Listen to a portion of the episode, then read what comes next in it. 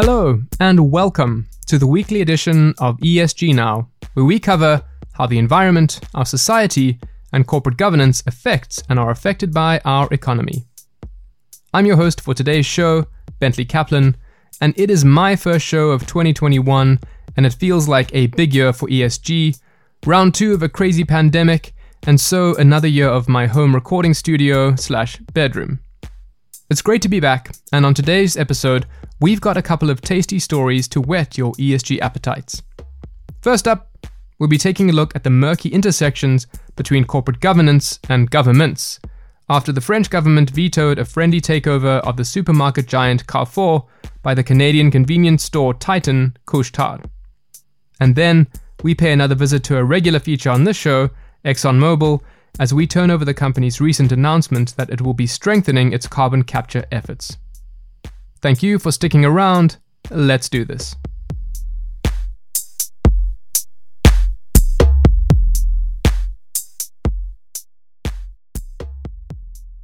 So, allow me to set the scene.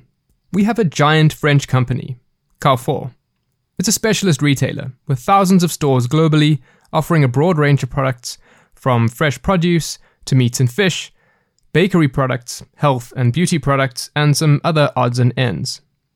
In 2019, the company made more than $83 billion in sales. And even though it has operations all over Europe and parts of Latin America, it's also the largest private employer in France, with hundreds of thousands of workers. Then we have the Canadian company Couche-Tard, which, like Carrefour, has thousands and thousands of stores, also in Europe, but extending into parts of Asia and the US. Couche-Tard also did a pretty decent $52 billion in sales in 2019 and has 130,000 employees. Now, Couche-Tard has been making quite a few acquisitions of late, and the company's eye would eventually settle on Carrefour. The company made an offer, and hey presto, Carrefour shareholders liked the offer. And a friendly takeover was in the air. But then, well, I'll let my colleague, Florian Sommer, take it from here. Talks were progressing. Carrefour shareholders were sort of open uh, to selling their stakes as part of this proposed friendly takeover. Couche-Tard pledged to invest $3 billion into Carrefour. But then the French government in January said, no, this is not going to happen. We're going to block this deal. The reason being that Carrefour is a strategic company and we have to protect France's food security. So essentially, this was blocked um, based on the strategic uh, considerations. And the way they did it, I think, is interesting because the French government invoked new so called investment screening powers.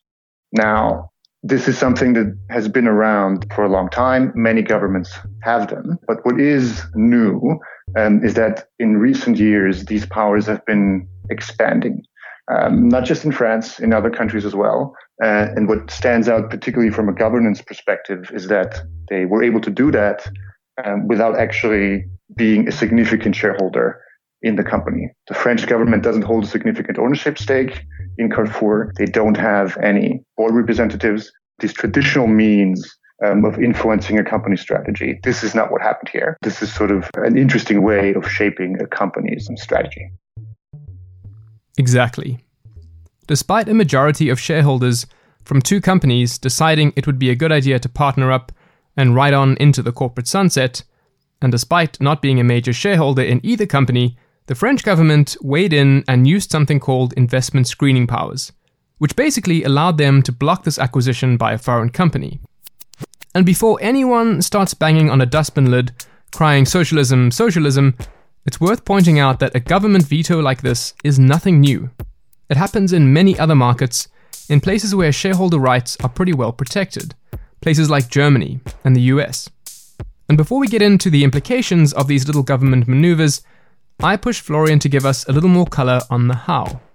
What sort of tricks a government has up its sleeve to start pulling these seemingly invisible strings? Obviously, the state has lots of power and lots of mechanisms to interfere in the economy. It can make rules, it can pass laws, can talk about taxes and supervisory authorities. But what we're talking about here is the state determining the strategy, making strategic decisions for individual specific companies. And so, one way of doing that is, as we've seen, through these investment screening powers. But there are other ways and other mechanisms as well. And one of them is um, what's called golden shares which are essentially a special equity class that is usually issued to the government and that confer special decision making powers to the government.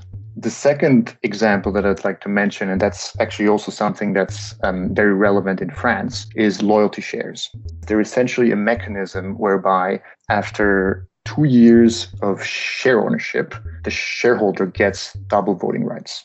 So if you're a long-term shareholder, you have more voting power. Um, and that's true for all shareholders, so not only the state. Okay, so the proverbial state, and this is many states, not just the French one, has a few tricks up its sleeve to get involved in the strategic directions of companies, even when they hold no shares or just one token golden share. And this state involvement has usually happened in industries that have a national strategic importance. Think infrastructure or aerospace and defense. But it's starting to happen in newer places too, where risks like cyber espionage have made it very difficult for international acquisitions of hardware and software specialists. If a national government finds that the interests of its people or its security or sovereignty are at risk, it makes sense that the interests of a company's shareholders may not end up at the top of the priority pile. The French government used some pretty clear justifications for their veto, including the fact that Carrefour is the biggest private employer in France, so what happens to the company has a direct and major impact on the country's workforce. But also because the COVID 19 pandemic has highlighted how fragile supply chains can be, and the role of Carrefour in promoting food security in France was deemed to be of strategic national importance. People gotta eat, yo. And I don't know if you can sense it, but we are on the edge of a very deep rabbit hole here. One where we get into the complex debate about the role of governments, the role of companies, and how each should serve their stakeholders. And just who those stakeholders actually are. Questions about just how French a company is when it earns less than half of its revenue inside France. Or fun angles, like the one raised by Quebec's Minister of the Economy when he said that, quote, as we speak to promote the fact that Couche-Tard could be a good owner, as Alstom became a good owner of Bombardier Transport, end quote. In a nod to the Canadian government's approval of a French company acquiring a major Canadian business just a few years back. But we only have 20 minutes, and I've got Exxon waiting in the wings for the next segment, so for now, we're just going to focus on one part of this intriguing governance tale. What does all of this mean for investors? The potential concern from a governance perspective is that it was ultimately the government and not shareholders or the board who took the decision on this potential merger. So typically, what you would have is that the shareholders would actually decide on takeover offers that wasn't the case. The government didn't hold and doesn't hold a big ownership stake, but still they were able to take this strategic decision. Um, and so, from that perspective, it's essentially a reduction of the role of shareholders in making these decisions. And, and sort of another way of saying it is that you have a case where there's a disconnect or misalignment between decision making power for the state and its direct economic exposure to the company's business. And I think this is sort of maybe the larger takeaway for investors is that there are all these different mechanisms out there where the government can wield disproportionate influence compared to its investment in a specific company. And this is something that is a potential concern for investors because it essentially, on some of these important strategic decisions, reduces their role.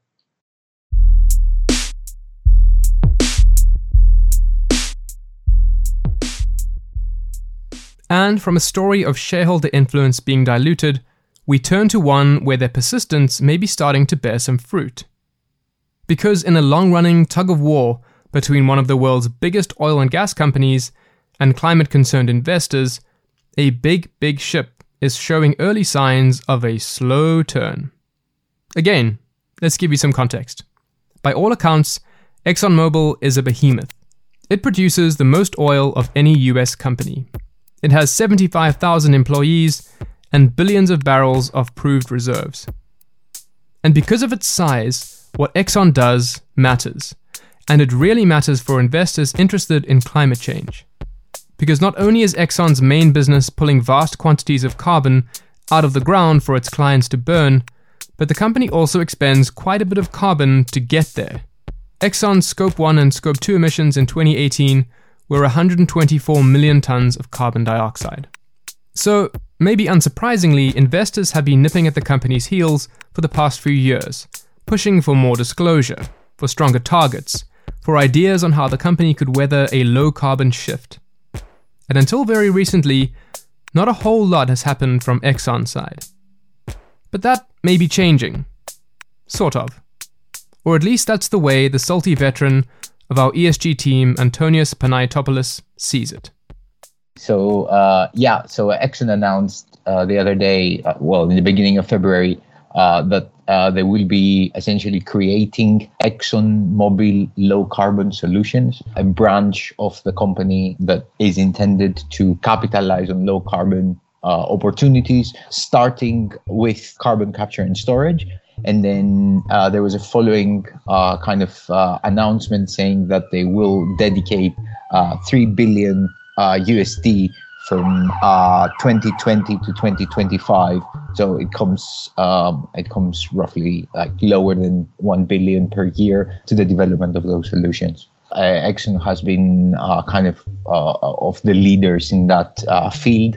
Uh, the company claims that they reports that they have captured more than 120 million tons of CO2 since the 1970s, of course. It is interesting though, because in some cases, especially in the US, uh, where there is also an active tax, uh, which also supports the use of CCS, but most of those tons, those actual tons of CO2, have been reused in enhanced oil recovery. So sometimes producers will use carbon in their reservoirs to stimulate production. Uh, therefore, the capturing CO2 does not necessarily mean that that CO2 is not released in the atmosphere further down the supply chain.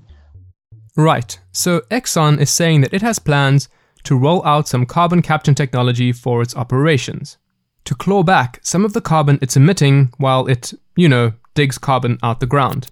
And look, $3.5 billion is nothing to sniff at, especially for a company that looks like it lost around $20 billion in 2020.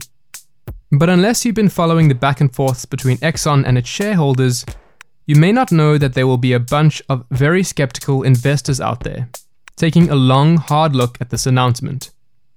Because the company has put a lot of zeros on the amount of carbon it has captured to date, something around 120 million tons, since the 1970s which, on the face of it, sounds like a lot. But for context, that's about the same amount of carbon that the company put back out into the atmosphere in 2018 alone. And that's only looking at Scope 1 and Scope 2 emissions, forgetting what happens to its oil once it gets sold on to clients. So it's maybe hard to know how convinced investors will be about this latest announcement, just how big a turn the company is actually making. Exxon for for long has resisted investor calls for more scrutiny, uh, if you like, of the company environmental footprint on ways to reduce that footprint and actually provide investors with a concrete strategy steps on how to uh, go about the energy transition. In MSCI, we, we keep a long history of uh, shareholder proposals. Exxon, in most of the cases in AGMs, the proposals asking for uh, stronger action against climate change have not passed. In 2017, it was the first time that we saw a proposal about greater transparency on scope one and two emissions uh, kind of move ahead. But then the investor world, if you like, has moved further than that. And now there have been calls on oil and gas companies to align strategies to, to be compliant to a two degree temperature increase, so, so to meet uh, the Paris Agreement goals. And Exxon has been particularly resistant to those calls. Now we see that Exxon is getting, if you like, a bit ahead of uh, this year's AGM. I think that uh, we see if you like, the first steps of an oil and gas major, uh, one of the biggest, to actually institutionalize the renewables energy or the low carbon solutions arm of the business as a regular, if you like, business segment. And that follows other what other European firms have been doing uh, since 2017, 2018. So uh, it's definitely a step in the right direction.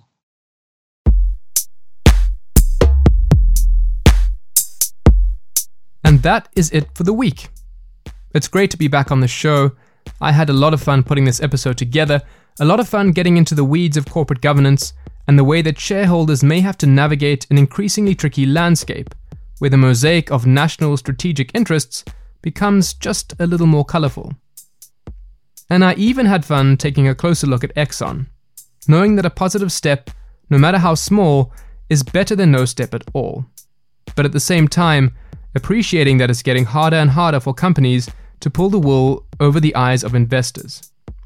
Investors that have ESG powered X ray vision, or something, you know, a little cooler than that. A massive thanks to Florian and Antonios for their take on the news with an ESG twist. It is always a pleasure shoving a mic between them and their work. Thank you very much for tuning in. Give us the old rate and review if you can. Subscribe to the show if you have it in your hearts. But for reals, we love your feedback, your suggestions. So if there's anything ESG or ESG adjacent on your mind, let us know. Catch you again very soon.